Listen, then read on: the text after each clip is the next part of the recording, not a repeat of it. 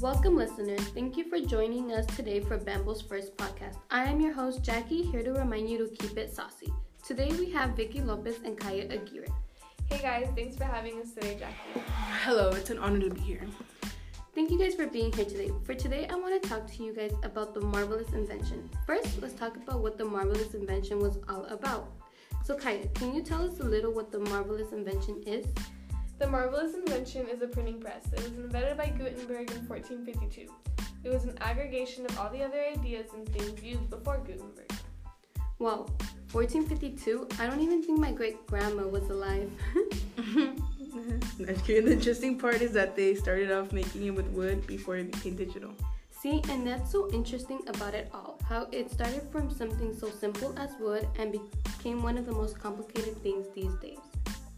Now I have a question. What are the three cultures that developed the writing? We'll see. Our English writing from today came from the Latin writing that was used in Rome. We Millennium people changed it into our English writing. That is why they are similar. The Mayan people were one of the three in the world that developed their own writing system.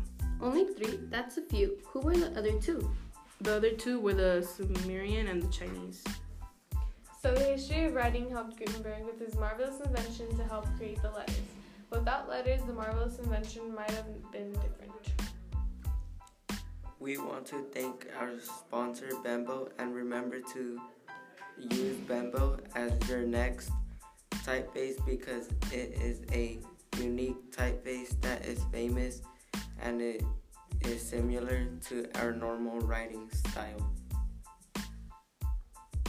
Now back to our Bembo podcast with our guests Kaya Aguirre, Vicky Lopez, and his. So I want to know. So more about Gutenberg. This process was years ago. So how did he do it? During metal phase, they use a system called punch and mold system, where they punch into a piece of mold and fill it with the lead to make an individual and limited number of letters, which was how he was able to make a page of text. They used movable typeface so they can move letters around. Uh, this was the text that made printing easier and faster. With his invention, he was able to make 200 copies of the Bible. Yeah, and it grew so much in Europe that it made a huge contribution when they sold the books in 1455 at Frankfurt Book Fair. It was also considered a key to the Renaissance. Wow, 200 copies of the Bible? That's a lot of work. It would have used a whole mass production. Wow, I would love to hear more, but sadly, that's all the time we have.